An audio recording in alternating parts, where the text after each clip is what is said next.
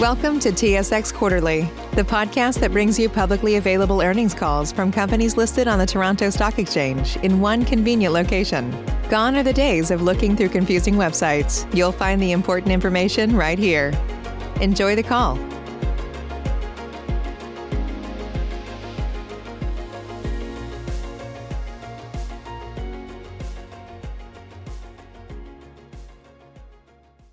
Good day, ladies and gentlemen. Welcome to the TELUS twenty twenty Q one earnings conference call. I would like to introduce your speaker, Mister Robert Mitchell. Please go ahead. Hello, everyone. Thank you for joining the call today. Our first quarter two thousand twenty results, news release, M D and A, and financial statements, and detailed supplemental information were posted on our website this morning at telus dot com slash investors.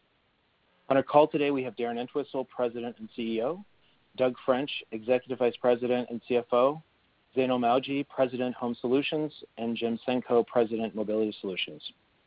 Let me briefly direct your attention to slide two. This presentation and answers to questions contain forward-looking statements that are subject to risks and uncertainties and made based on certain assumptions. Accordingly, actual performance could differ from statement made today, so we ask that you do not place undue reliance upon them. We disclaim any obligation to update forward-looking statements except as required by law. And we refer you to the risks and assumptions outlined in our public disclosures, including our first quarter two thousand twenty M D and A, our two thousand nineteen M D and A, and filings with security commissions in Canada and the U S. With that, let me now turn the call over to you, Darren. Thanks, Rodrigo, and hello, everyone. The covid nineteen pandemic has had a profound impact, as we all know, on the communities where we live, where we work, and where we serve. As I highlighted in my shareholder letter issued earlier today and posted on our website, our team is working diligently and with their characteristic grit, their collaboration, and their innovation to ensure all Canadians stay connected at a time when the human connection has frankly never been more important. Our robust and consistent performance over the longer term, including strong Q one financial and operating results, coupled with the strength of our balance sheet and financial liquidity, positions us well to navigate the uncertainty caused by the global health crisis and, importantly, for the anticipated market opportunities thereafter. As we've responded to this unprecedented emergency, our focus has been on taking care of our team members, taking care of our customers and our communities, whilst embracing our fiduciary responsibilities to you, our shareholders. Notably, we are leveraging our strong digital and work-from-home capabilities to safeguard team member and customer health and to support customer transactions to help offset the impacts within our store and call center operations that have been impacted.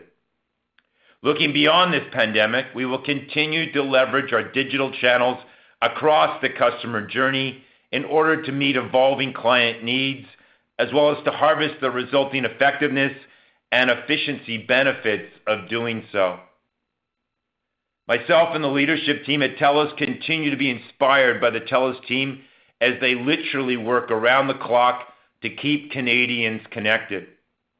With global physical distancing measures in place, our world-leading broadband services have never been more essential than what they are right now.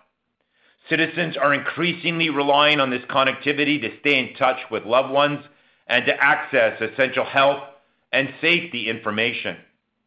The strength, the speed, and the consistency of our networks have bolstered our nation's productivity. According to an independent global study examining the impact of recent work-from-home measures, Canadians have recorded a one hundred seventy percent increase in remote work since emergency measures began taking effect, contributing to an overall increase in productivity of some twenty-five percent. By comparison, the same report found that the shift to remote work had the opposite effect in Europe and the United States, where productivity has declined by eight point two percent and seven point two percent respectively since self-isolation policies came into effect. Our technology teams continue to focus relentlessly on maintaining robust reliability and world-leading performance across all of our critical services, whilst proactively managing record-high traffic levels, most notably record highs in voice and video calling, messaging, T V viewership, and home Wi-Fi. Our ongoing investments in technology and infrastructure have allowed us to effectively manage a fifty percent daily increase in voice traffic, four times the traffic that occurred on Mother's Day last year. And they've also enabled us to respond to a near doubling of our multi-messaging service, which is currently twice what we normally see on Christmas Day. To put it all into perspective, our team's efforts to sustain our networks throughout COVID nineteen is akin to supporting Super Bowl-level traffic each and every day, hour in, hour out. Reflecting our significant efforts to ensure network excellence during this critical time, OpenSignal analyzed four G download speeds globally on a weekly basis from January through to the end of March twenty twenty. The report shows that not only are Canada's networks continuing to operate exceedingly well through the COVID nineteen crisis, Canada is the fastest across forty-five countries tested for four G download speeds for mobile experience.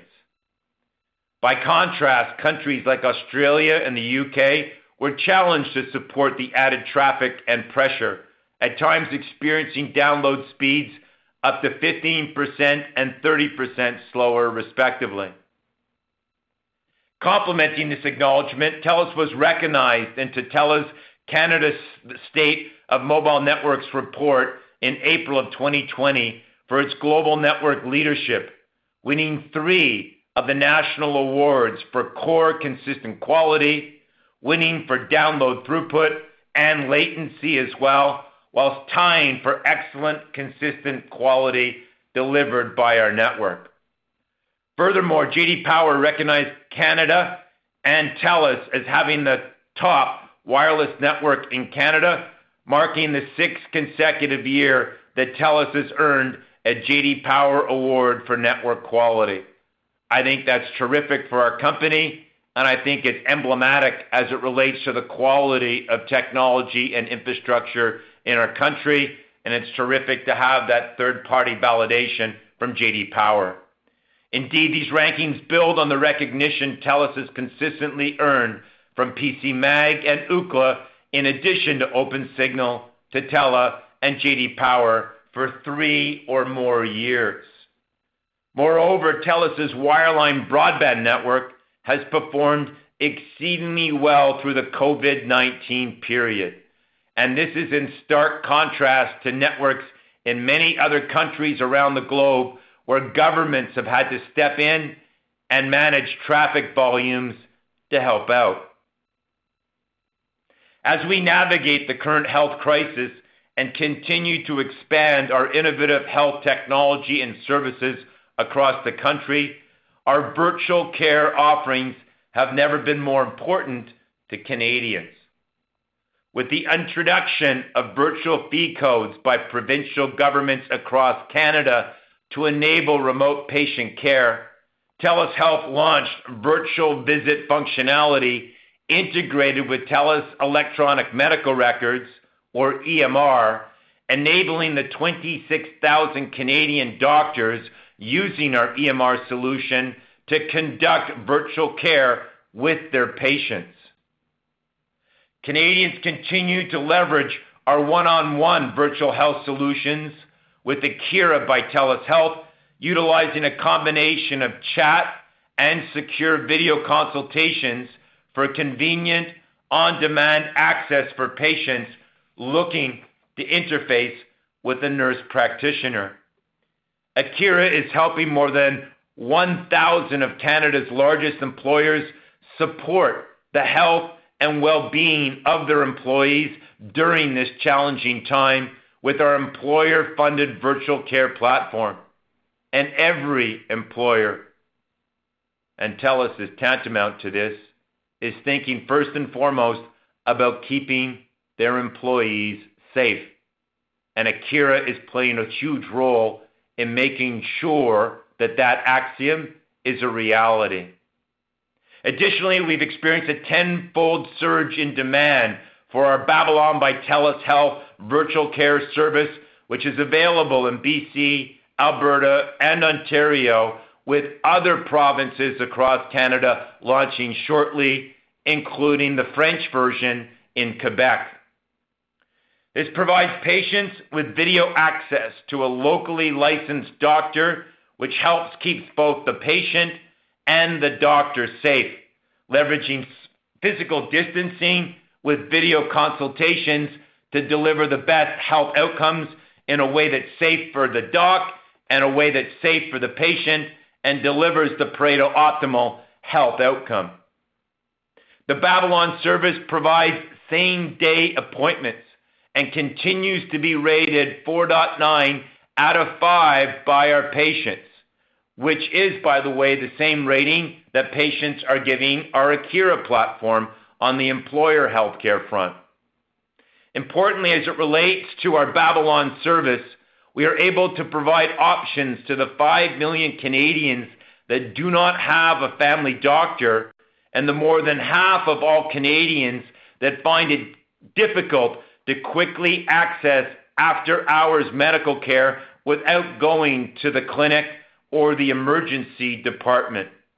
This is also particularly pertinent for Canadians living in rural communities. We also continue to see tremendous adoption of our home health monitoring solution, which incorporates the COVID nineteen protocol into the software, enabling hundreds of patients to be monitored by our acute care system. This solution has been implemented by the B C Ministry of Health and adopted by Saskatchewan and Nova Scotia, with other provinces coming on board quickly. We've also seen a considerable increase in the demand for our Living Well companion service that is focused on helping our seniors live independently and caring for our seniors during this terrible time of the contagion and the disproportionate impact that it has on our elder citizens is a responsibility that TELUS takes particularly seriously.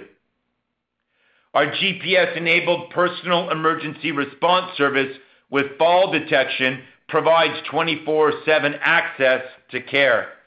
A trained operator can assess the situation and contact loved ones and or alert emergency personnel to dispatch help right away wherever and whenever they need it. Again, putting our most vulnerable citizens not just at the forefront of our hearts and minds, but in terms of leveraging our technology to take care of them. Let's turn now to have a look at our Q one performance. TELUS once again achieved strong financial and operational results in the first quarter, characterized by our hallmark of meaningful customer growth together with enhanced profitability in spite of the challenging circumstances we faced in the month of March.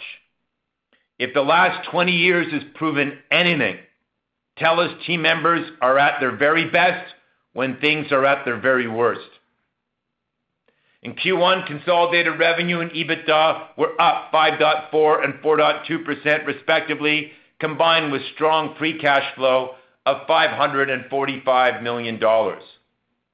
Notably, had we not experienced the impacts of the pandemic on our business, we would have delivered consolidated EBITDA growth of six point two percent. These transient impacts included lower wireless roaming revenue and the temporary closure of certain TELUS International centers, as well as TELUS Health's Medisys and Copeman clinics.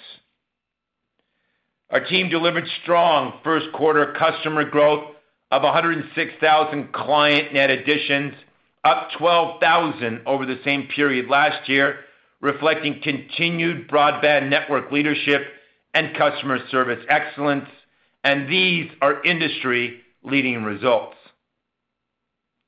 Looking at wireless, first quarter network revenue expanded by one point three percent year-over-year, driven by our consistent focus on profitable, high-quality, smartphone-centric subscriber growth.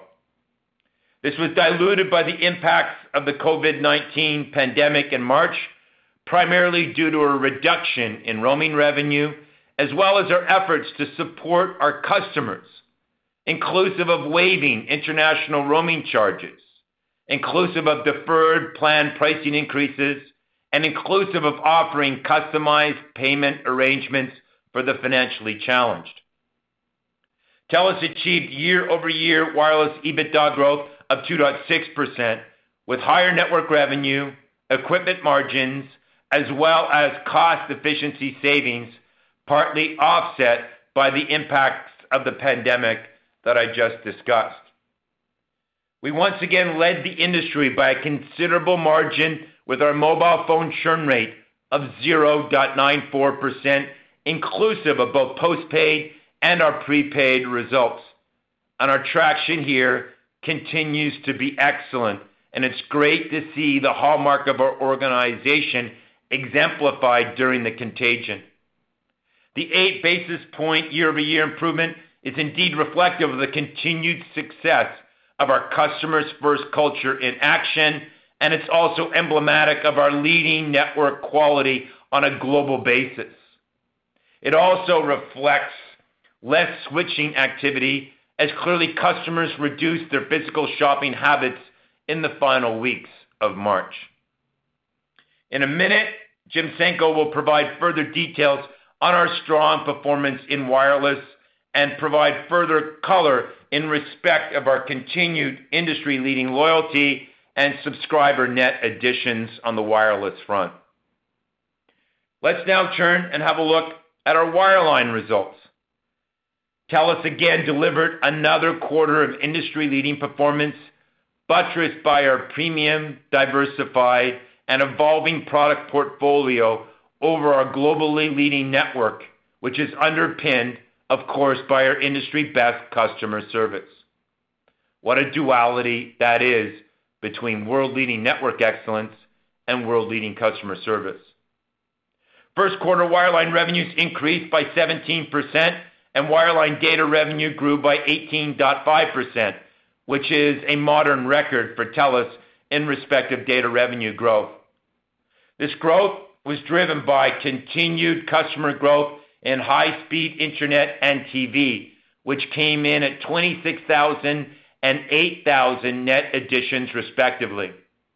It was driven by growth from new and existing customers in TELUS International, including the acquisition of Confidence Call Centre, and it was diluted a little bit by the COVID nineteen impacts that have been dilutive to the overall TELUS International results. Our growth in respect of wireline was driven by strong results in home and business security with the inclusion of A D T Canada, and our home and business security came in delivering net adds of fifteen thousand in the quarter, which I think is a leading result in all of North America as it relates to net additions on home and small business security. This was partly offset by decreased revenue from our business customers as they redeployed resources to answer the unique challenges that they are facing within their B two B environment. Lower revenues in TELUS Health, resulting primarily from the closure of our Medisys and Copeman clinics, were partly offset by increased revenues from our hyperscaling virtual care solutions. Wireline EBITDA increased by seven point two percent, driven by growth in internet, growth in security services, and an increased contribution from T I despite the pandemic dilution. Zeno's going to have an opportunity to provide further operating color on our wireline performance in a few minutes. Our strong and consistent wireline financial and operating results clearly highlight the importance of our dedicated focus on delivering customer service excellence over what is truly a world-leading fiber network. In this regard, during the first quarter, our team expanded our pure fiber coverage to approximately seventy-one percent of our high-speed broadband footprint, on our way to eighty percent coverage by the end of twenty twenty. Indeed, The current environment underscores the efficacy, the potency, and the reliability of our TELUS Pure Fiber network. Pure Fiber enables millions of Canadians to work, to learn, to access entertainment, to transact online, and to socialize virtually from home on a significantly intensified basis. All as we, as a nation, as citizens, as consumers, and as businesses take a quantum leap into the digital society and digital economy that will endure and grow well beyond the current global health crisis. It's hard to believe how fast time goes, to think that we're only merely a few months away from our fiber footprint covering eighty percent of our original broadband topology. Notably for twenty nineteen, speaking of the power of our wireline network, TELUS was recognized as Canada's number one Netflix streaming experience and as the country's best Wi-Fi provider. TELUS was also recognized as Canada's best gaming internet service provider for major I S Ps in twenty twenty by P C Mag. These awards are a testament to the significant investments that we've made in our leading Pure Fiber network and the innovation and spirited teamwork exemplified by the TELUS team in putting customers first in every single thing that we do. In addition to our broadband growth engine, our wireline results continue to be supported by our unique TELUS Health and TELUS International growth businesses. Despite the impact in TELUS Health result, resulting from the closure of our clinics, we've seen a transformational step up in the utility, coverage, and adoption of digital healthcare services in general and virtual care in particular. This will be a legacy of the current health crisis and one which TELUS is extraordinarily well positioned to lead. Looking at TELUS International, our team responded swiftly and thoughtfully as a number of our service delivery centers closed in response to various government decisions and ensuing announcements.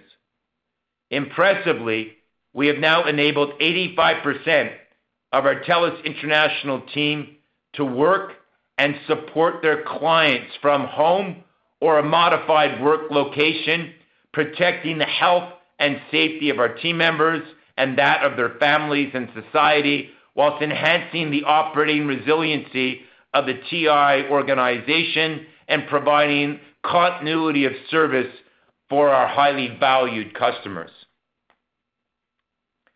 We entered the current global health emergency in a position of strength quite clearly. Despite the impacts of COVID nineteen, TELUS delivered solid first quarter financial results, strong subscriber growth that's industry-leading, leading customer churn, and very robust free cash flow generation, both for Q one and what we're postulating prospectively. We have a strong balance sheet, further supported by our successful and indeed timely one point five billion dollars equity offering in February, and we ended the quarter with available liquidity in excess of three billion dollars. This puts us in an enviable position to not only manage the current period of uncertainty, but to continue to grow our business adeptly and to prosper in the post-COVID nineteen environment as we put some of our tuition value to work. Whilst our, with our first quarter now behind us and a new normal settling over our country, we have chosen to defer the updating of our annual financial guidance in light of the evolving nature of the global COVID nineteen health crisis. We will look to provide updated annual guidance for twenty twenty when we report Q two results at the end of July. Whilst we navigate this crisis, we are continuing to drive near-term efficiencies. Every crisis is accompanied by its opportunities, and we've identified more than two hundred fifty million dollars of cost reduction and margin accretion initiatives to date and counting, and we intend to leverage those.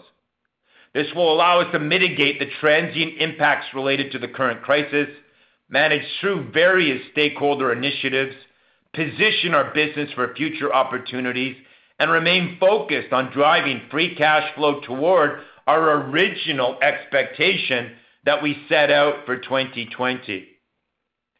The criticality of technology and infrastructure to the well-being and productivity of our economy and society highlights the importance of continuing to invest smartly in the advancement of our world-leading broadband networks and digital capabilities in order to meet accelerating customer demand. These investments will clearly drive both near and longer-term revenue and operating efficiency benefits, as well as sustainable cash flow and future dividend growth. After the board has thoughtfully weighed the interests of our many stakeholders, alongside the critical initiatives that have been so numerous that we've undertaken in response to the global health crisis, we as a board made the decision to defer our scheduled dividend increase this quarter, which was planned as part of our ongoing, rigorous, multi-year dividend growth program. Our quarterly dividend declared today for our dividend payment in July remains unchanged from our April payment and represents a three point six percent increase over the same period last year. Importantly, our decision to defer our dividend increase exemplifies our sensitivity to the unique circumstances our team members, our customers, and fellow Canadians are currently experiencing, as well as our commitment and prioritization to effectively manage our resources to help out our country and our citizens in need as we work collectively to move past these uncertain times and into a period of economic recovery and digital stimulation. As such, we're hopeful that conditions will permit us to meet or indeed exceed our targeted dividend increase when we report our third quarter results in early November and look to carry on with our well-established dividend growth model. Obviously, we remain confident in the outlook for our business and the significant opportunities in front of us to further elevate the TELUS brand and to leverage our digital capabilities and our winning growth strategy that's been so successful for so many years, that's playing out so fruitfully, fruitfully given the challenging conditions that we're weathering due to the contagion. In conclusion, our team's unwavering commitment, and they deserve all the credit, their commitment to improving outcomes for our fellow citizens in concert with our leading financial and operating results and our superior asset mix continues to define TELUS's leadership in social capitalism and the symbiotic relationship between our company and the communities that we serve. The incredible innovations we are driving in response to the current crisis and the tuition value gleaned over the past number of months will help us evolve our operating model and further enhance the resiliency and success of our organization, ensuring that we continue to be positioned strongly for the new normal on the other side of this pandemic. In closing, from the head and from the heart, I would like to thank the entire TELUS team for their tireless efforts aiding our amazing healthcare workers, our government partners, our customers, our communities, and coming to the assistance of each other. It's been a breathtaking response from the team. I'm both proud and grateful. And on that note, I'll turn the call over to Jim to provide further color on our strong performance and our recent innovations in wireless that have proven successful. Jim, over to you. Thanks, Darren. Our investments in simplification, customer experience, and network superiority continue to drive very strong wireless subscriber and fi- financial performance in Q one twenty twenty. As Darren outlined, we continue to offer our clients exceptional client experiences over a world-leading network Our network has held up very well as our customers evolve and adjust their daily life in response to COVID nineteen. Data usage has been stable as more people are using home Wi-Fi, while, as D- Darren outlined, we have seen a significant increase in other areas like voice and video calling. Total subscriber net additions were seventy thousand, up a healthy ten thousand over Q one twenty nineteen. High-value mobile phone net additions were twenty-one thousand, an increase of ten thousand year over year, as strong growth in January and February was offset with slower growth in March. Once again, TELUS led the industry by a considerable margin with their phone, mobile phone churn rate of zero point nine four, inclusive of both postpaid and prepaid results, as a result of our customer-first approach. Our postpaid churn rate was an amazing zero point seven three percent, a nine basis point improvement year over year. We continue to successfully manage the transition to no overage plans. sixty percent of our rate plan changes are now step-ups or flat uh, versus forty percent step-downs. The value of step-up and step-downs are converging.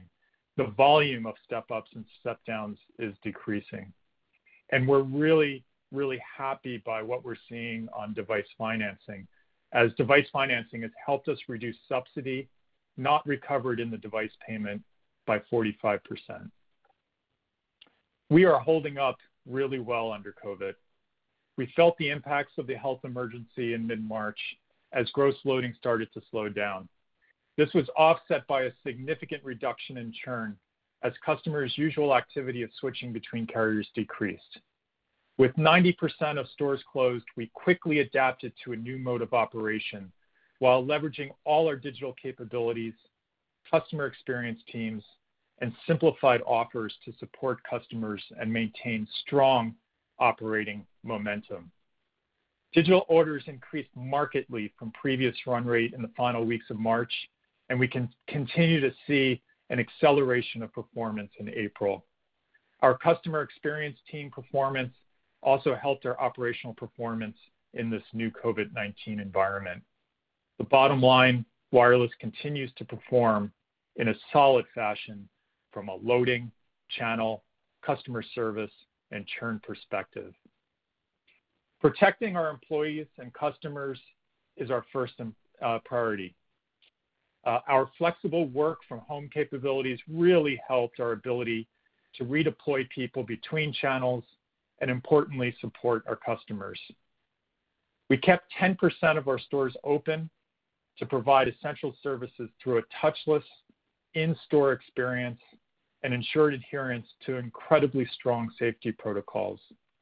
What we learned during this experience lays an amazing foundation for superior execution as we begin to reopen our stores.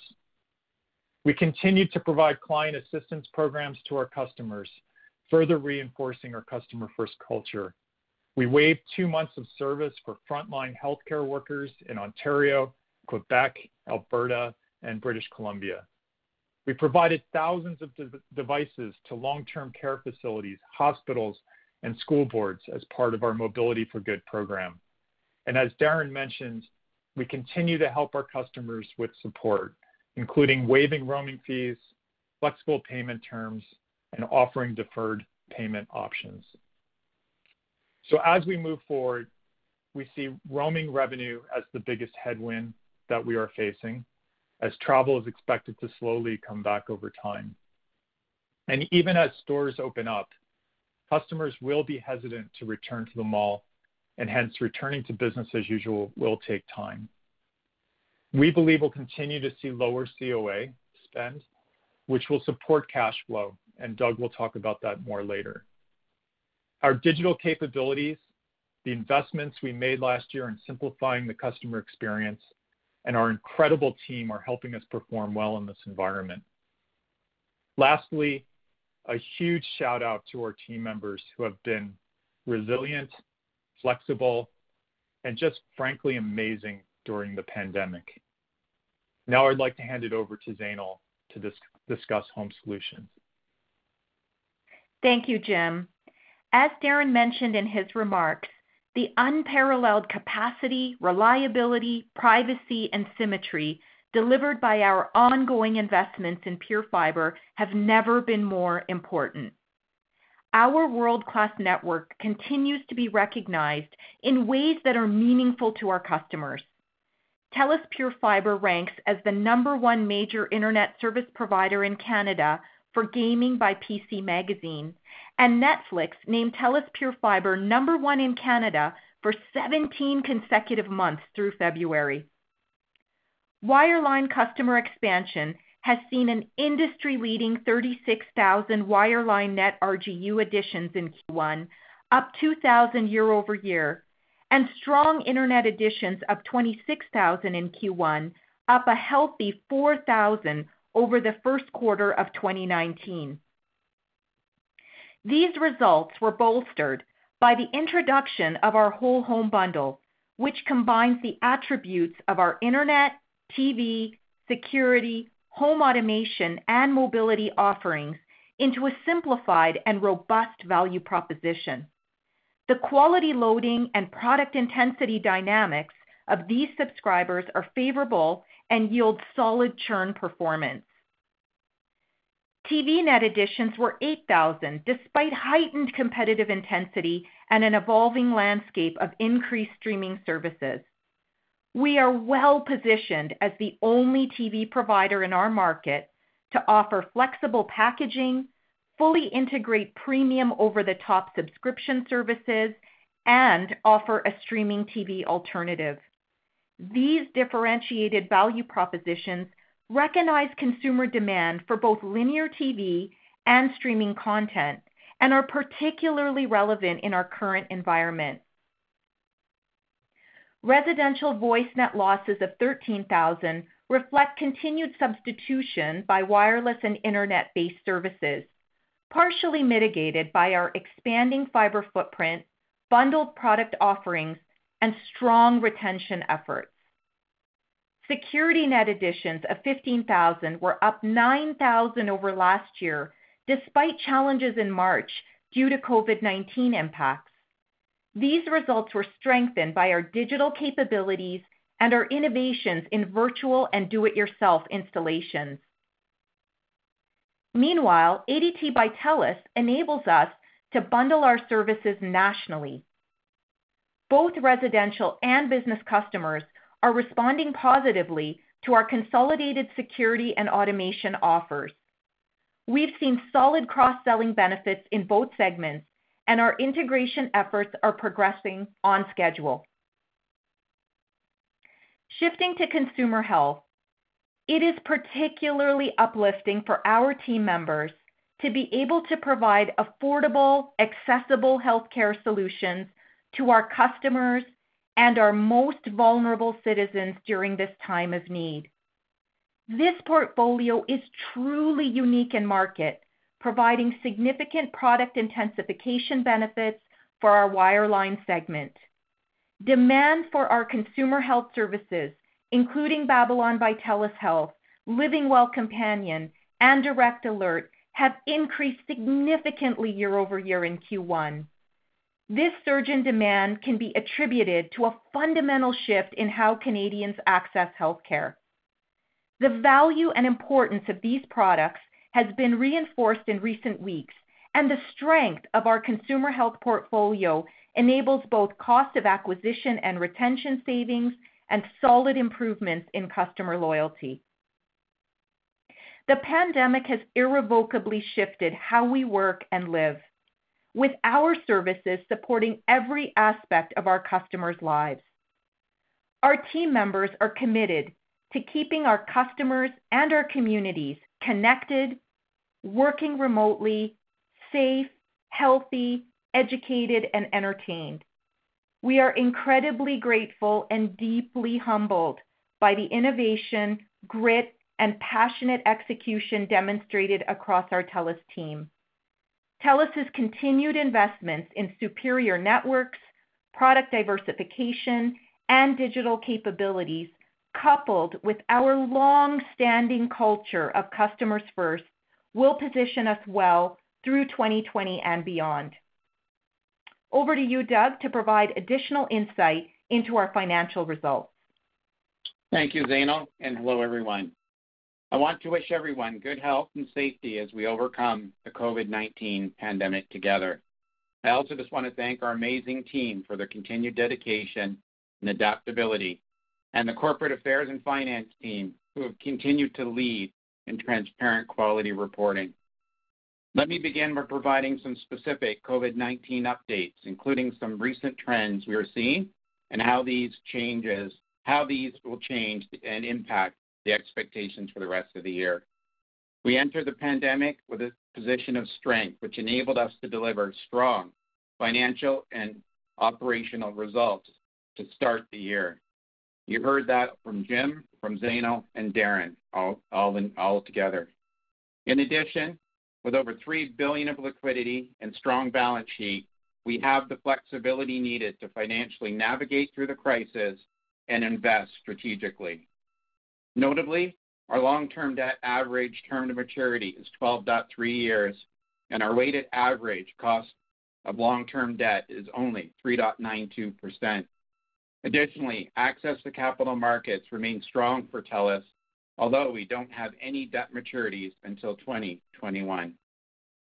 As Jim detailed, we've seen a slowdown in subscriber activity for our wireless business that we expect will continue while physical distancing measures are in place and as business resumes in stages across the country. However, our customer churn is expected to still remain favorable. Consistent with our expectation for lower customer transactions during the crisis, our upfront cash outlays for mobile phones will correspondingly decrease due to the lower handset financing and subsidies required. Similar to our global peers, we experienced declines in roaming revenue in the final weeks of March. Additionally, data overages declined as restrictions were put into place, and we also saw significant increases, though, in voice and S M S traffic. These roaming trends netted to thirteen million dollars impact in the final weeks of March. We expect continued roaming pressures as travel restrictions continue, followed by a slow travel recovery period. Our wireline business continues to display strength as, uh, during the pandemic, as Zainal outlined. We've already seen a notable increase in home internet usage. However, to support our customer base uh, that have not already moved to unlimited data plans, we have waived internet overage usage charges through to June thirtieth. As Zainal highlighted, though, we also expect churn to remain low for most or all of our wireline products. With respect to the revenues from our business customers, although we did not see a material impact in the first quarter, we expect lower contribution from small and medium-sized businesses uh, going forward, as some of their businesses were redu- or required to close or reduce their operations. TELUS International has shown exceptional resiliency. Over a short period of time, it has enabled eighty-five percent of its workforce uh, safely from work or mod- modified work location. As Darren noted, TELUS Health has seen very strong virtual care growth. It's uncertain, though, when we'll see our Medisys and Copeman clinics fully operational when, when spending and, and when spending for preventative health uh, programs will resume.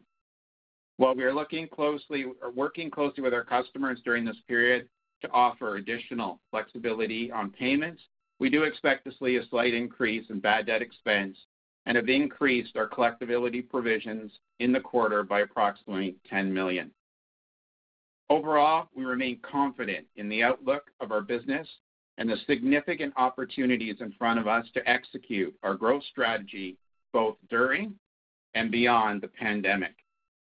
In wireless for the quarter, revenue declined two point one percent as network revenue growth of one point three percent was offset by twelve point four percent decline in equipment revenue. The decline in equipment revenue was largely a result of fewer handset sales in the final weeks of March due to resu- reduced shopping activity. Network revenue increased one point three percent over the same period last year, reflecting a five point six percent growth in our subscriber base and was partially offset by previously mentioned COVID nineteen impacts. Excluding those impacts, our network revenue would have grown approximately two point two percent. On a reported basis, Phone uh, A B P U grew by zero point two percent and A R P U decreased by one point two percent. These improving underlying trends are driven in part by the increased adoption of our attractive service offerings, including our peace of mind, unlimited data plans, and easy payment uh, device financing plans, as Jim noted. We, as we continue our measured transition to unlimited plans, we'll continue to see data overage decline. Wireless adjusted EBITDA increased two point six percent, reflecting our network revenue growth, savings from our cost efficiency programs. Excluding the uh, COVID nineteen uh, impacts on wireless, EBITDA growth would have been over four percent.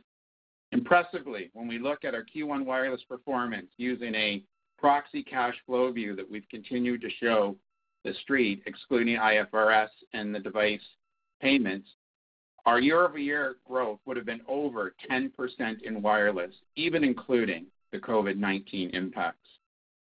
In wireline, external revenue was up more than fourteen percent, driven by acquisitions and data growth of over eighteen percent, as Darren highlighted earlier.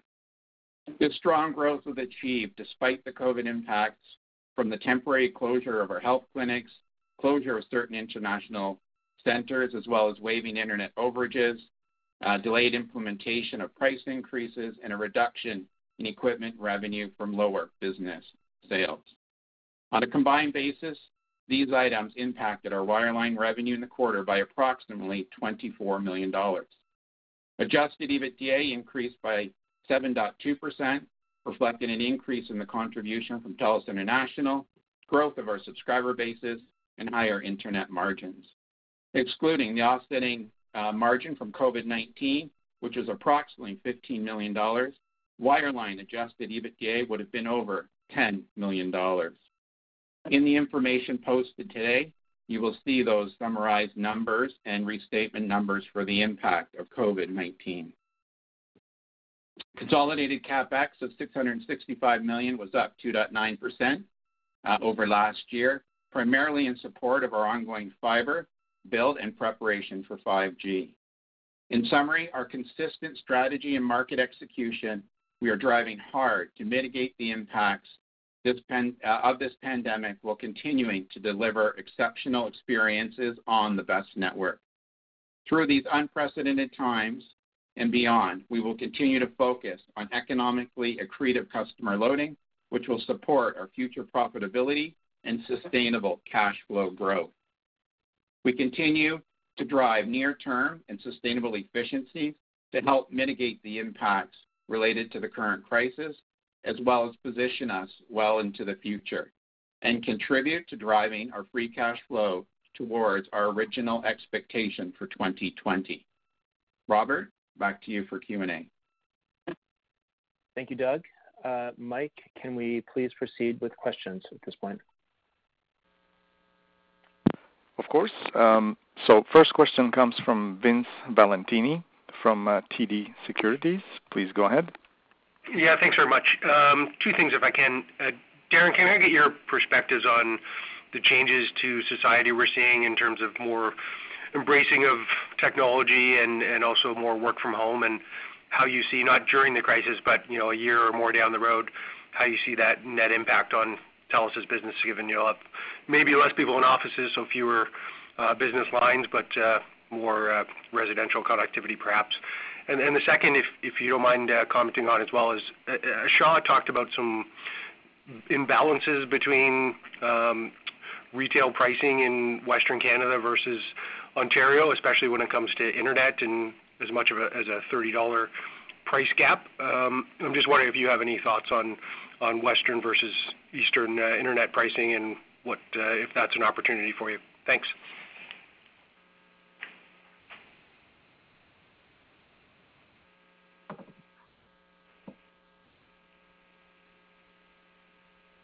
Darren, over to you. Hi. Sorry, I was on mute there. Apologies. Um, given the virtual nature uh, of uh, the call, Vince, uh, and for everyone else, I'll steward the questions uh, along the way here, um, and I'll hand them off uh, to the appropriate person on the TELUS team. Uh, Zainal, I'll foreshadow for you that uh, as it relates to uh, the geo aspects of internet pricing, I'll hand that one over to you in just a second. Uh, Vince, as it relates to your first question in terms of the uh, impact and uh, what I think is, is interesting uh, prospectively in how we leverage uh, the tuition value and the transformational aspects coming out of COVID nineteen to position ourselves for success into the future.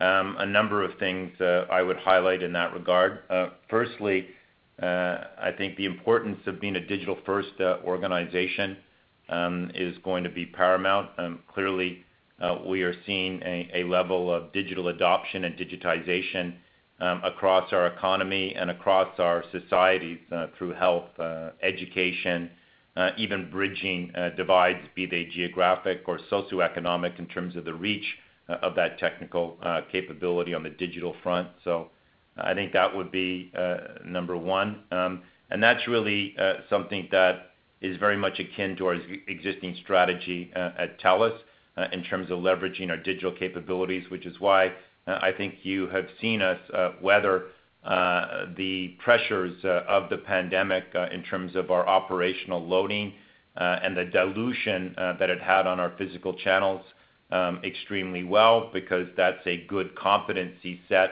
uh, within TELUS uh, in terms of our digital-first uh, mentality and the assets that we've constructed that we're now leveraging uh, in that regard.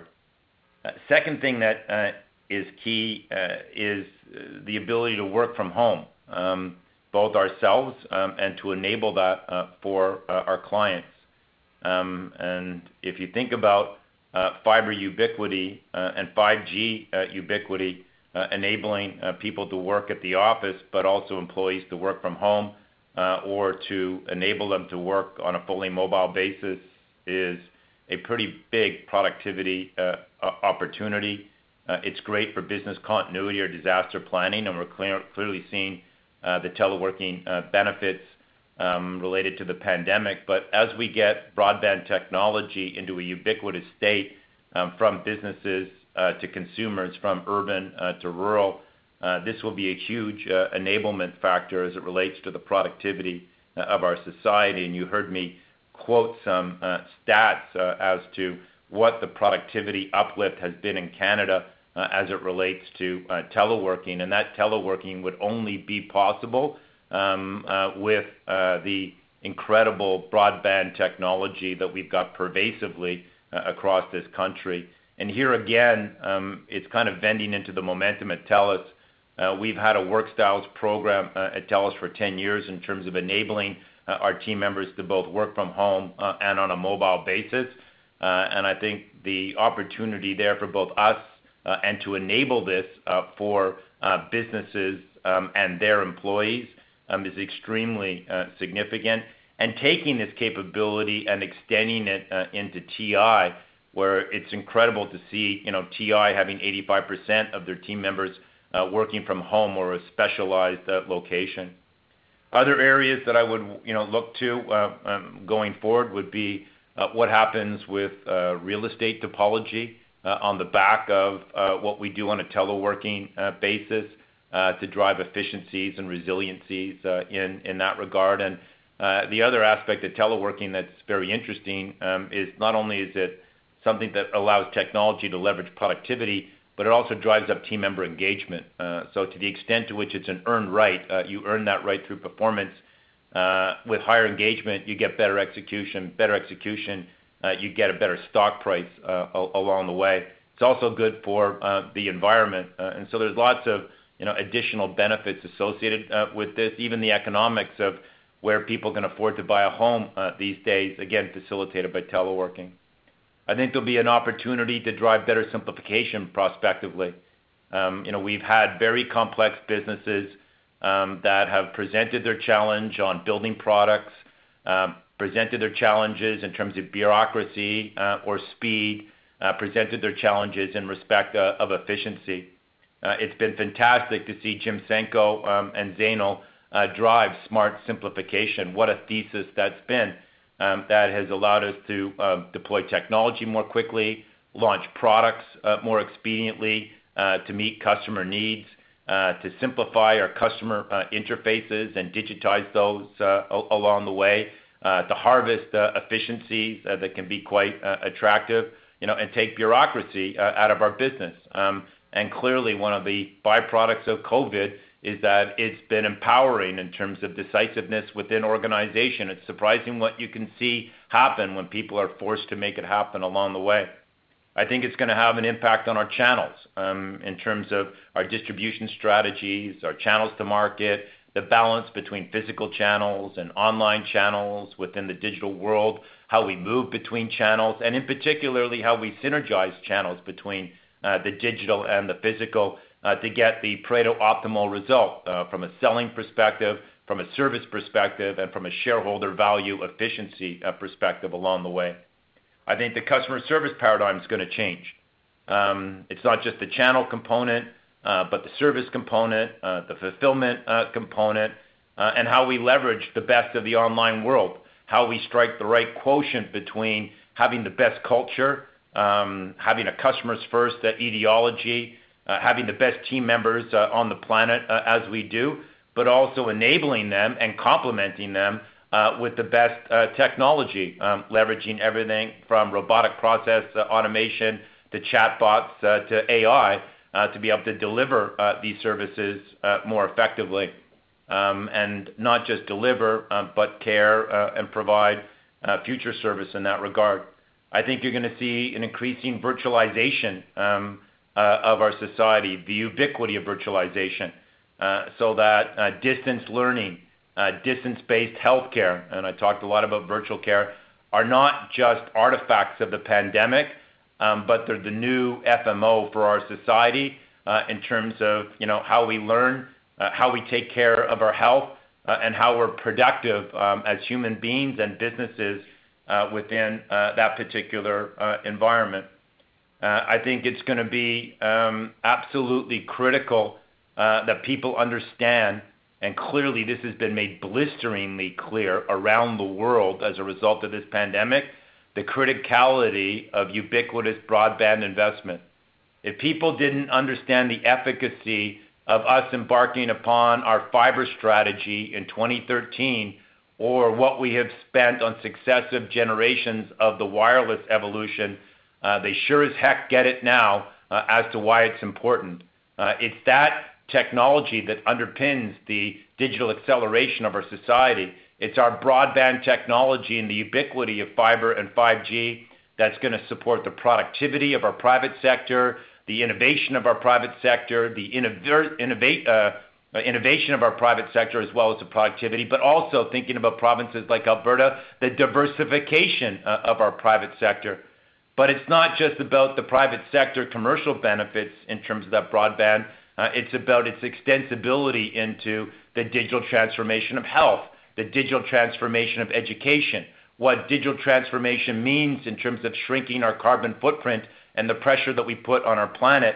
And for those organizations like us, which I think is another byproduct in terms of learning from COVID nineteen, organizations that get the thesis of social capitalism, the symbiotic relationship between companies and the community, and that one cannot prosper in the absence, you know, of, of the other, that's going to come to the forefront. And we got to make sure that we leave no one behind in our digital economy and digital society.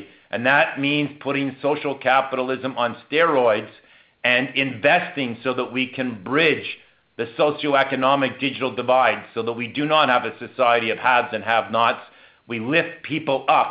And we also extend our reach so that when we look at our broadband capabilities, it's not about a concentration in an urban environment.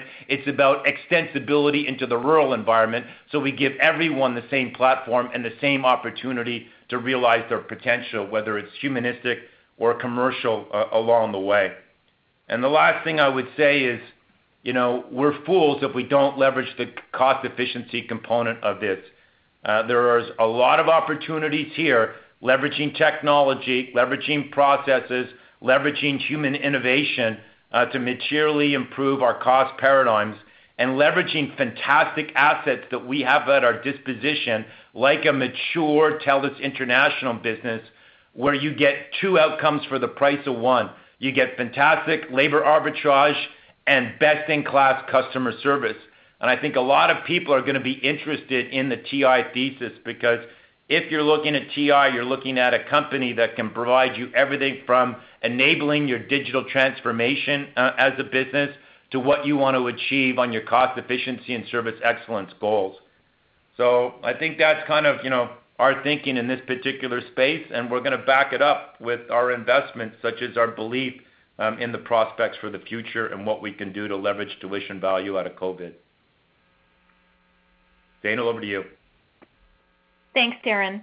So I'm not going to get into the details of any of our pricing strategies. I'm not sure that's appropriate. But what I will say is competitive intensity in the West is not new. Uh, that's been fairly consistent over the course of time.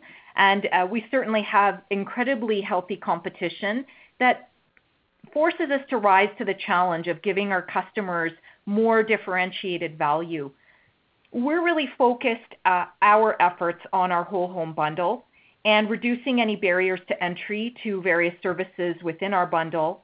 Coupled with customers first and smart simplification, we think about our pricing across the bundle, and we're really focused on ensuring that customers have the simple ability to step up to different services and the differentiating characteristics that I talked about in my remark across the various elements of our bundle. So the bottom line that I would say is that it's not new to have significant competitive intensity in our environment, and various competitors approach it with different pricing strategies. Thank you. Next question, please, Mike. All right. Next question comes from uh, Jeff Fan from Scotiabank. Please go ahead. Thank you. Good afternoon, and hope everyone is doing well. Um, first, just a clarification on the numbers uh, in terms of the outlook, uh, probably for Doug. Um, it sounds like you are looking to achieve or try to hit the free cash flow guidance for the year.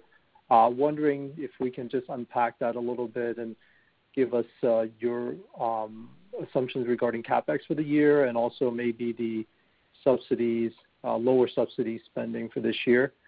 Um, and then my second question is just um, probably for Darren regarding TELUS Health. Um, totally agree with you that this could be a game changer in terms of how society and, and everyone views health, especially telehealth, virtual care especially. Um, wondering if you can help us uh, understand the size of that business within TELUS Health, and whether do you think there is an opportunity here to surface value like what you have um, looked upon for TELUS International. Thanks.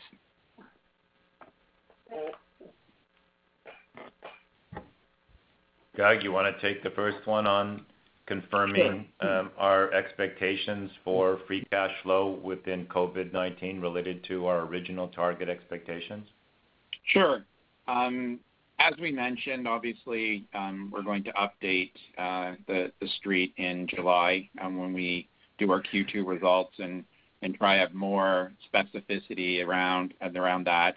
That being said, um, we obviously have put in the initiatives that Darren highlighted in his presentation on uh, over two hundred fifty million dollars of um, margin enhancing and cost reduction initiatives um, that will help contribute to offset uh, the, the uh, impacts and the revenue impacts that we described throughout the presentation. I think as we evolve that and as we implement the learnings, I think it'll be more Um, it'll be more transparent when we get to July. We'll be able to discuss that a little bit more openly. Um, and I think, uh, you know, we're, we're obviously striving to do exactly that. On the capital front, um, there's obviously certain capital initiatives that we can't execute um, throughout a COVID uh, environment. Uh, but that being said, we we definitely went and reallocated Uh, to step up to uh, infrastructure spend, such as fiber in, in Alberta and other items, to make sure that we continue to invest um, strategically where it makes sense to do so. Uh, and so we'll update both in July, um, but uh, as of right now, that is what we're driving to between those two initiatives. Um, we probably won't show or, or give you the handset savings at the moment, um, but we did include that in the, the appendix for the two-week period.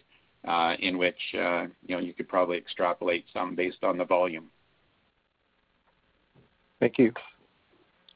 In terms of your question, uh, Jeff, as it relates to the previous financial disclosure that we've given on the health front, uh, about half uh, of our business uh, is in the digital health, primary care health ecosystem uh, portfolio. So thinking about what we're doing uh, with consumers, what we're doing with docs, clinicians, and allied health on the E M R front, thinking about what we're doing with pharmacy management systems uh, and the like. Um, it is right now um, about half of our business as it relates to the previously disclosed financials. Uh, it is the part of the business uh, that is growing most rapidly uh, for us. As I said uh, earlier, uh, as it relates to virtual care, uh, telehealth, uh, if you will, uh, it is hyperscaling. Uh, that business uh, is growing uh, at a pace where we're actually having uh, challenges keeping up uh, on the supply side uh, in terms of everything from Uh, physician and uh, clinician uh, and nurse uh, recruitment, uh, right through to operational considerations um, uh, at the uh, at the clinical uh, level, uh, such as the pace uh, of the appetite as it relates to uh, customer demand, which is why, you know, to me, it, it's all the more impressive uh, when you see Babylon uh, increasing tenfold, which I think is a fairly logarithmic definition of hyperscaling. Um, and you've got, you know, Akira uh, growing um, at a, a blistering pace towards one million um, employee connections uh, within their employer-based virtual care uh, solution. Uh, and the fact that on the E M R front, uh, enabling video consultations between doctors uh, and their patients, we only launched uh, that capability a few weeks ago.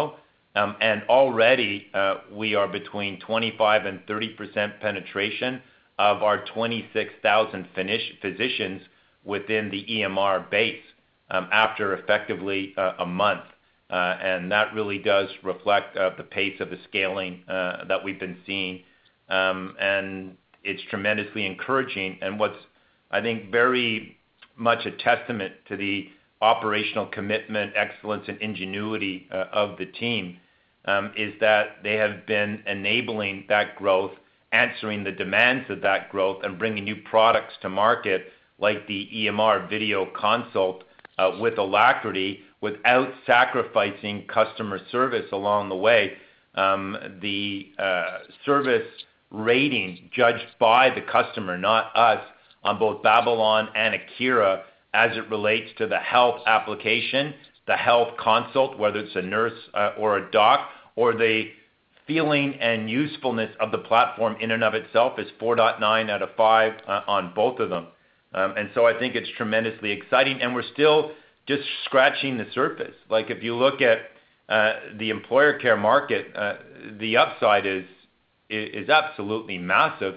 And if you think about employers, what they're thinking about right now is Uh, the health uh, of their employees. Uh, they're thinking about uh, the productivity of their employees, uh, the engagement of their employees, um, and the avoidance of absenteeism amongst their employees. I'll give you one example as to how much it means financially for employers. If TELUS re- reduces our average absenteeism as a company by one day, that's ten million of EBITDA for us. So it's a pretty interesting value prop in terms of employer-based uh, healthcare. So I think the up, upside here is, is huge, and, and not just within the enterprise market, but mid-market, uh, all the way down to small businesses, uh, as we drive the democratization um, of precision medicine and the affordability of digital health tools, uh, leveraging, if you will, Moore's Law uh, along the way. On the Babylon front, that's an increase, and we're only operating in B C, um, Alberta, and just getting going uh, in Ontario. Um, we'll soon be launching in Atlantic Canada, um, uh, in Quebec, um, and Manitoba, uh, and Saskatchewan. So there, there's huge upside there to be realized. The other thing that, you know, people haven't really focused in on is, what does health mean in the bundle? Firstly, it's deeply synergistic with security. So what a great fit for our hyperscaling security practice if you look at how well we're doing relative to our peer group on that front. And there's a beautiful adjacency between security and health.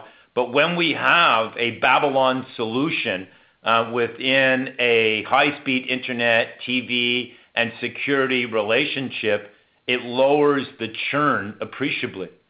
So in addition to delivering a great health outcome, it gives us a better churn outcome by having health within the overall future-friendly home uh, bundle, and that's tremendously exciting. And of course, there's extensibility uh, on that front with home health monitoring and, and what we can do there, uh, what we can do with data capture and where we can take A I on, on the health front, what we can do with our emergency response system, particularly as it relates to elder care. I mean, you know, the upside here is is huge. And then lastly, what, what's great about it is think about when you spend billions of dollars on fiber and five G, you better have a intellectual rhythm on economy of scope, economy of scope, economy of scope. How can I get more R G Us, create more revenue stream, more revenue streams off the fixed cost investment related to fiber and, uh, and five G? And I think the opportunity to expand R G Us and to expand in, and develop new revenue streams over that fiber and five G, you know, connection um, is. is absolutely, you know, huge uh, in that regard. And to answer your final component, um, do we think that we can surface the same value on the health front uh, as we have uh, on the T I uh, front? Uh, and is that thesis analogous uh, or applicable to health? The an- answer is unequivocally yes. Uh, and that is very much the go-forward intention uh, of this uh, organization uh, to surface that value on health the same way we have Uh, on the T I front, and uh, I think that's tremendously exciting. And I don't think we're going to be going back uh, to the legacy paradigm in, you know, a pre-COVID uh, non-digital world. Uh, I think the future is very bright uh, in this particular space, um, to say the least. Thanks, Darren. Mike, next question, please. Uh, yes, next question comes from uh, Meyer Yagi from uh, Desjardins Securities. Please go ahead. Thank you for taking my question. Uh, Darren, you discussed the opportunities for T I in the medium to long term as uh, the economy reopens and companies reassess their business models and look to become more agile, uh, potentially offering upside to T I. But uh, I wanted to ask you how the pandemic has affected your T I business in the short term, as well as if it has affected your plans to surface value from that business. I think there were four I P Os in April in the U S, and they were all biotech. So I know it's hard to uh, forecast how the market will uh, behave in the next few months, but I just wanted to see how you're viewing that surfacing of value in T I. And uh, second question, just quickly on your wireless business. Uh, as you entered Uh, the pandemic, you are starting to see some improved momentum in A R P U, and you know, not not turning positive year on year, but the the slope of the, the curve is starting to improve. Can you maybe, uh, Doug, tell us what the the, the dollar amount of uh, roaming uh, that you could potentially lose uh, because of the pandemic and the overage as we try to model the business going forward? Thank you. Doug, why don't you and Jim um, tag team on the second uh, question? Um, I think uh, both could give some good color um, and insight to Mara on that one. Um, firstly, as it relates to T I, um, we are still on the path and quite intentional as it relates to taking that business public within twelve to twenty-four months' time. Uh, obviously, I don't have a crystal ball, um, and it's contingent upon what the market is like at that particular juncture. We're not going to do anything, you know, where we're forced. Um, but I see nothing right now that would knock us uh, off of, of that rhythm. Um, and we can evaluate at that juncture in terms of what the state of the economy uh, is, um, and to make sure that if we do uh, take it public, uh, we can realize uh, the full value uh, of that business, uh, given the significant potential uh, inherent uh, in T I. The other thing that's important to know is twelve to twenty-four um, is not a hard rule. Um, it's a goal. Um, and we're in a position to treat that uh, on a discretionary basis. It's not like we're uh, forced to do the monetization. Uh, it's not like we need uh, the cash uh, or the liquidity. You know, um, this is a business that we intend to control. And the singular reason that we're taking I P O public, or taking T I public, um, is to um, affect a transaction currency. Uh, so it's not about, you know, as I said, the monetization or cash consideration, but it's about establishing a transaction currency that can be used in servitude to the growth strategy. Uh, so how do we create, you know, another funding arm, so to speak? Uh, how do we create a transaction currency that can allow us to pursue um, acquisitions that we think are very exciting uh, to support the scaling, uh, to support the diversification, to support the vertical portfolio, the product portfolio, and the technology portfolio uh, of T I, uh, as well as the human component uh, along the way. Uh, that's the reason that we're taking it public, uh, to support uh, the growth strategy, not as it relates to financial engineering or monetization considerations. And because of that, given that we're thinking about the transaction currency component, I want to take it public at a big multiple. The bigger the multiple, the bigger the addressable market of acquisition opportunities prospectively. So, you know, we'll be judicious in terms of the market conditions at the time, and we'll be sensitive to making sure that those market t- conditions are optimized to the I P O of T I, so we can maximize the multiple, that is the value, not for financial aggrandizement, but for the establishment of the highest value currency to increase the addressable market of acquisition opportunities to support the growth tenets that I just articulated, from geo reach to diversification to vertical to product uh, to people along the way. The other thing that I think is important to say about T I is that, yes, it got whacked in, in Q one by the closures. You know, they happened unceremoniously, uh, they were government edicts, and they happened very fast. The response from the T I team was unbelievable. Uh, it was absolutely fantastic. I, I can't say enough about the way they acted, the leadership, the collaboration, the speed, uh, the sensitivity to employee requirements, the way they dealt with government, the way they harvested the computers within our call centers for home deployment along the way, the way they thought about the safety of all the constituencies involved in this process. Um, it was absolutely a classic example of team members being uh, at their very best in the most challenging uh, of circumstances. If you'd asked me a year ago, what's the maximum number of T I employees that could work from home uh, or a secondary location, I would have said best case scenario, maybe sixty percent. So when you see the eighty-five percent that we've achieved and how fast the team achieved the eighty-five percent in the face of the enforced closures is just a hugely laudable uh, achievement uh, by uh, the T I uh, organization, and they're up and running and, and doing great things. The other thing is that what's happened on COVID has been a double-edged sword uh, to T I. So yes, um, as it relates to certain verticals, uh, they've been impacted, they've been diminished, um, you know, they've been harmed by Uh, what's happened on COVID nineteen. Uh, the travel vertical that we focus on uh, and the clients that we have within that is one case in point. But there have been other verticals where we've experienced disproportionate growth, again, because of the byproducts of COVID nineteen. Uh, T I um, is a big server of the games vertical around the world. About ten percent of the games revenue around the world um, is supported um, from Uh, a user gamer experience point of view by T I. And of course, as you know, with the sequestering of people within their homes, that particular part of the business has grown markedly. The social media component has grown, as we've all obviously seen along the way, and the need for content moderation has grown. Uh, so that's been another upside, as well as the e-commerce uh, component, you know, as people are looking uh, to self-serve, to transact um, within the online world, and companies that are providing or providing extensibility into e-commerce have all been upsides uh, for T I that they've been able to seize to try and offset uh, the dilution uh, in some of the more obvious areas uh, impacted by COVID.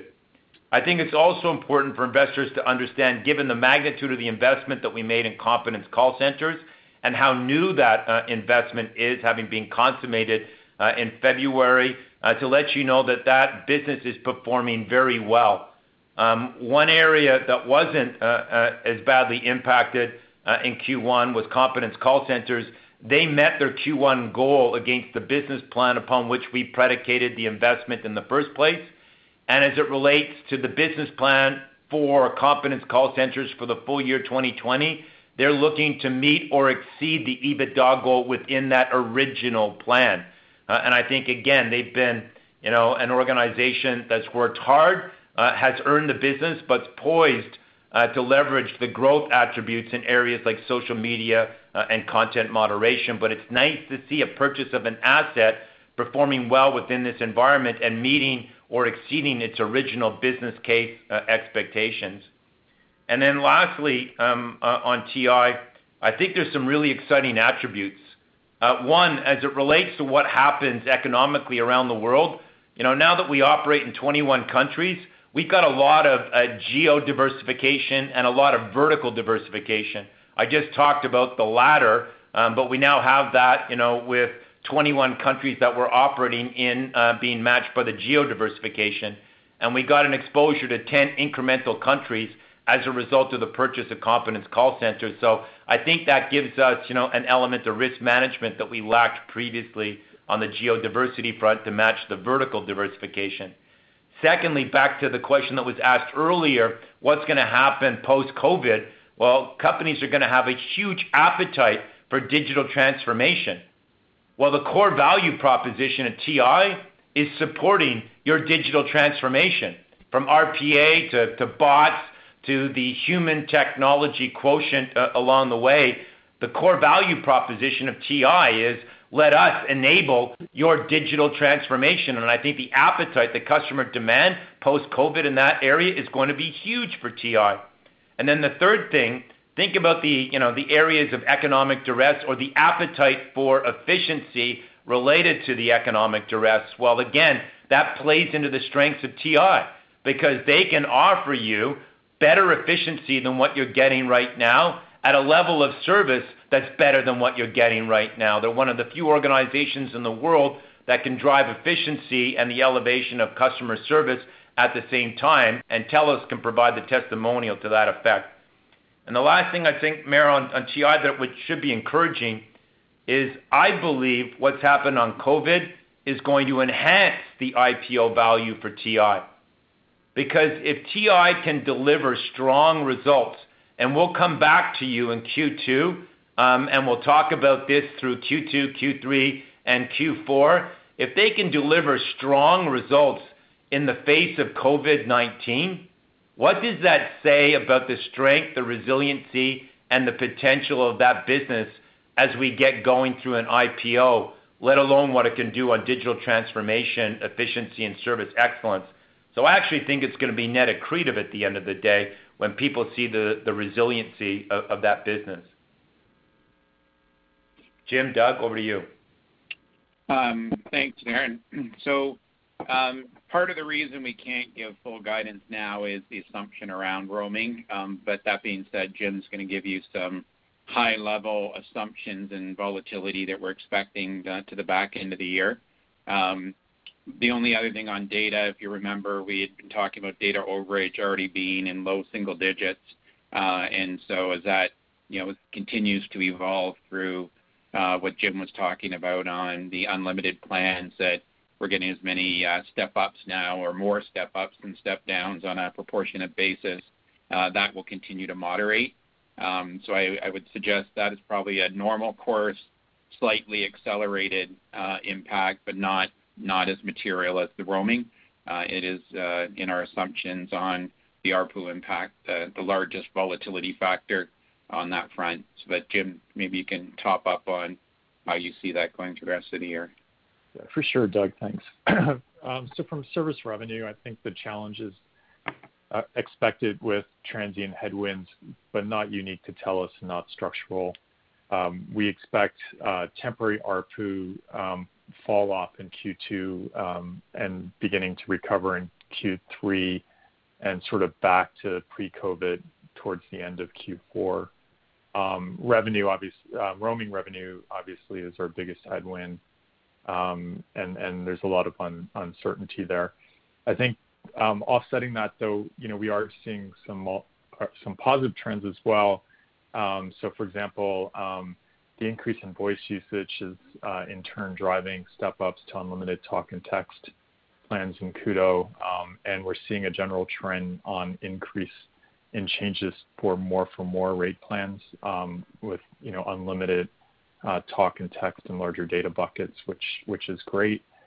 And as I mentioned uh, earlier, you know we're quite pleased with the transition, the peace of mind. So, um, you know we're seeing um, you know the majority of our step-ups now are neutral to positive, and the value of the step-up is is a converging with the value of the step-down. And, you know, overall um, step-down volumes are decreasing. Um, so all in all, like, I think there's some really positive underlying trends in there. Thanks. Thank you. Mike, we have time for one last question, please.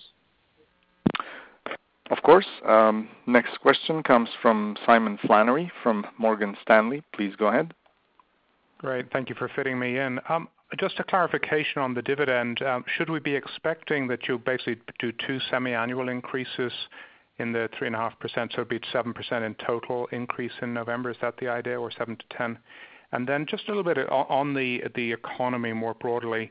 Um, are, are you seeing any different trends in Alberta, and how do you think this compares uh, for that market compared to some of the prior energy crises? Thanks.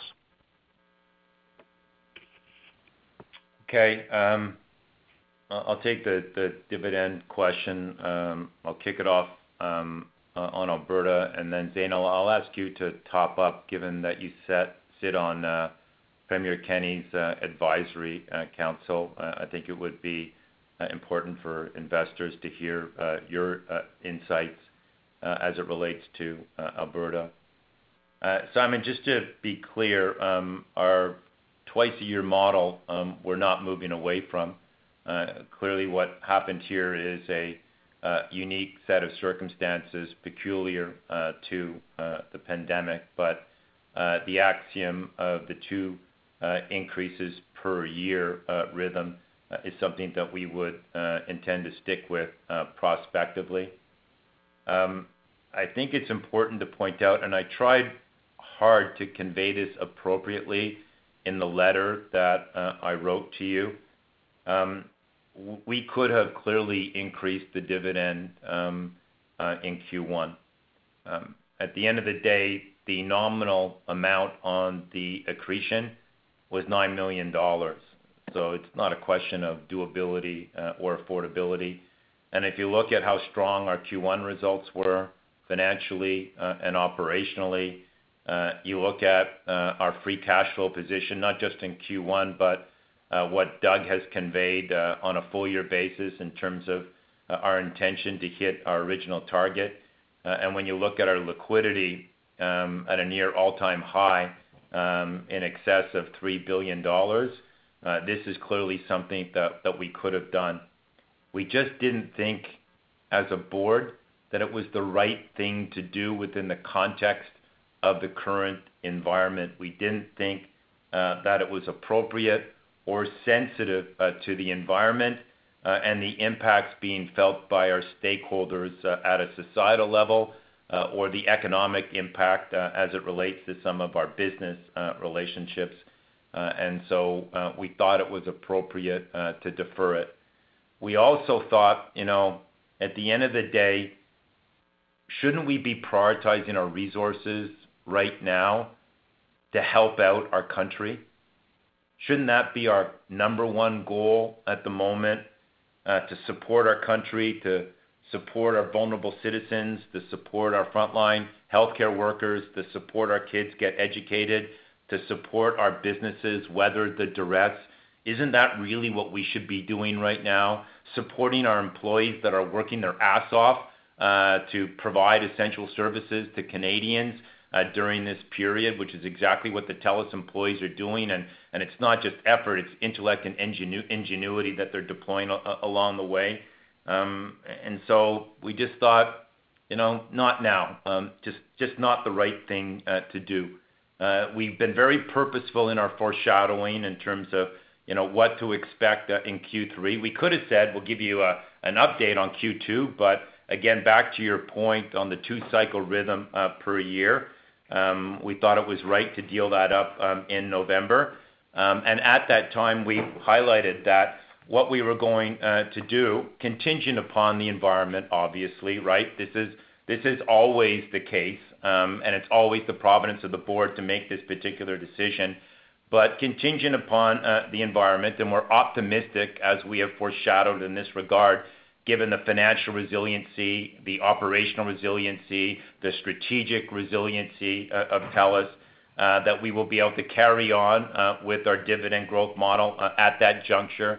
And at that time, uh, we'll either meet uh, the target um, in terms of uh, the dividend growth model, or we'll exceed uh, the target, that is, we'll do a catch-up for what we missed out on uh, in Q one.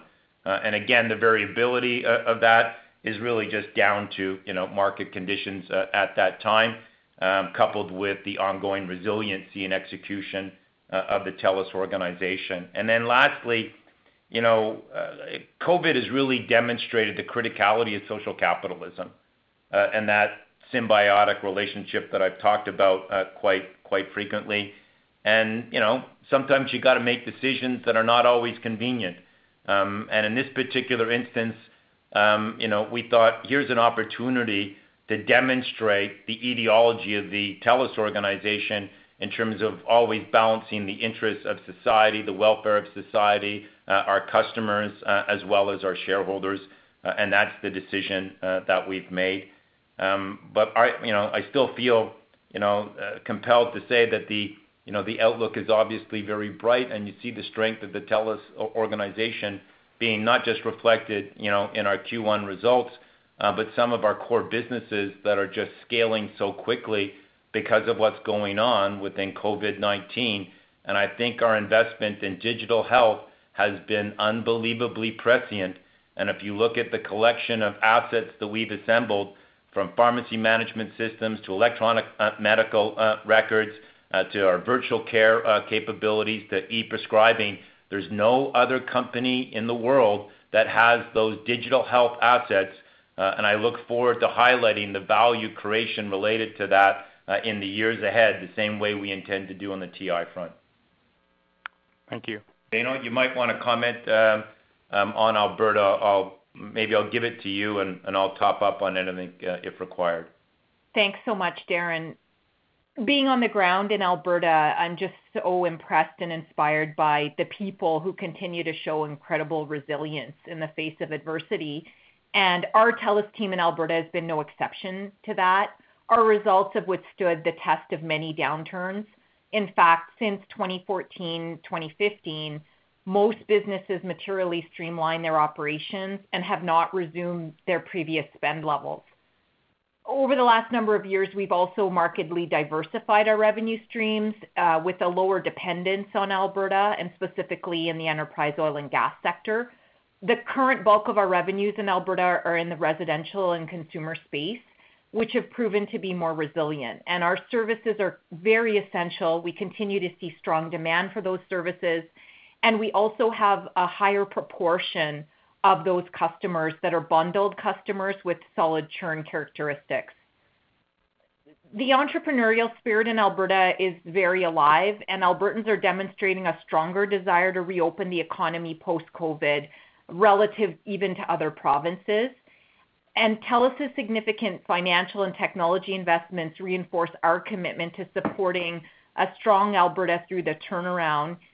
I think it's been stated in our results and in our disclosures that we have advanced capital investments in Alberta, and we have significant positive acknowledgement uh, across sectors of the Alberta economy um, in terms of positive sentiment not only towards our infrastructure investments, but we're also seen as a significant partner in the leadership role that we can play in driving diversification, particularly across lines of business like security, I O T, health, ag tech, where we are also underpenetrated. So we have a, a strong opportunity there. Um, just finally, it would be very remiss if, if I didn't make a, a very quick comment that our hearts go out to those who are impacted by the flooding in Fort McMurray.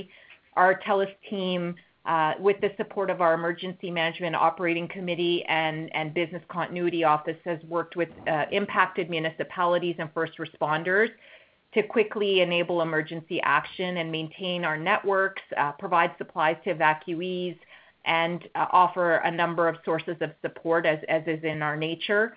We hope to see Fort Mac and all of Al- Alberta recover stronger than ever, uh, powered by TELUS. Great, thanks for the color. And Simon, it's not the you know the situation it was twenty years ago. Um, I think it would be fair to say in terms of uh, the amount of business that we derived uh, from uh, Alberta, um, given the national expansion of TELUS and the product diversification of TELUS. You know, we're now in a situation where, you know, twenty to twenty-five percent of our revenues are derived uh, from uh, the province of Alberta. Such has been the success of our national expansion and our product expansion. And to Zainal's excellent point, um, of that particular um, composite, uh, two-thirds of it comes from the consumer market, uh, which has been not just particularly uh, resilient, um, but the essential service component uh, is huge. Uh, the economic uh, and operational attributes of clients um, in uh, Alberta uh, are very uh, attractive uh, for uh, this organization. Um, and our business has performed well in terms of being countercyclical, which I think you would expect in terms of an essential service um, and the criticality of mobile services, uh, internet services, health services, uh, and the like. Uh, you know, and we looked you know, uh, and learned on, on how to weather the ups and downs, as Albertans have had to do, uh, you know, during this particular uh, time period. I think what's important uh, for us is that we're committed to Alberta. Our, our relationship with the people uh, of the province uh, and the government uh, is precious uh, to this organization.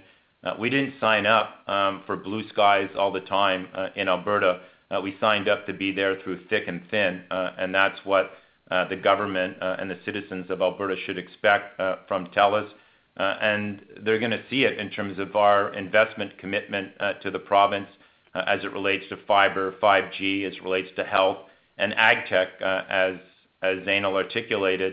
Uh, and the technology investment is going to be particularly uh, key uh, because it's going to support uh, the necessary diversification uh, that will in, underpin uh, the longer-term growth uh, and resiliency Uh, of the Alberta economy.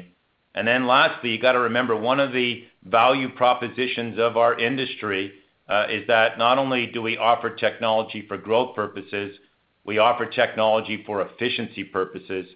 So when companies and you know are under uh, economic duress, if we can offer them technology uh, solutions that improve their efficiency, their effectiveness in serving customers, you know, or leveraging certain offshore attributes like T I, Uh, they can be very, very val- valuable uh, for when times are particularly challenging, such is the complexion of the value proposition that we put forward. Uh, but we'll be there through thick and thin, and you know we're putting our money where our mouth is in terms of the elevated investment that Zeno referred to and our overall commitment to the province and its people. Great, thanks.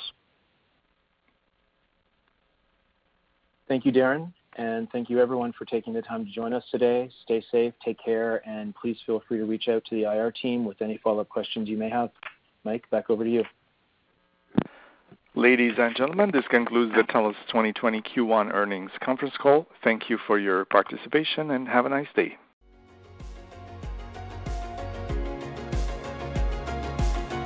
Thank you for listening to T S X Quarterly. If you enjoyed the cast, remember to leave a good rating. And remember, for any additional inquiries, please consult the company's investor relations section on their website. See you next time.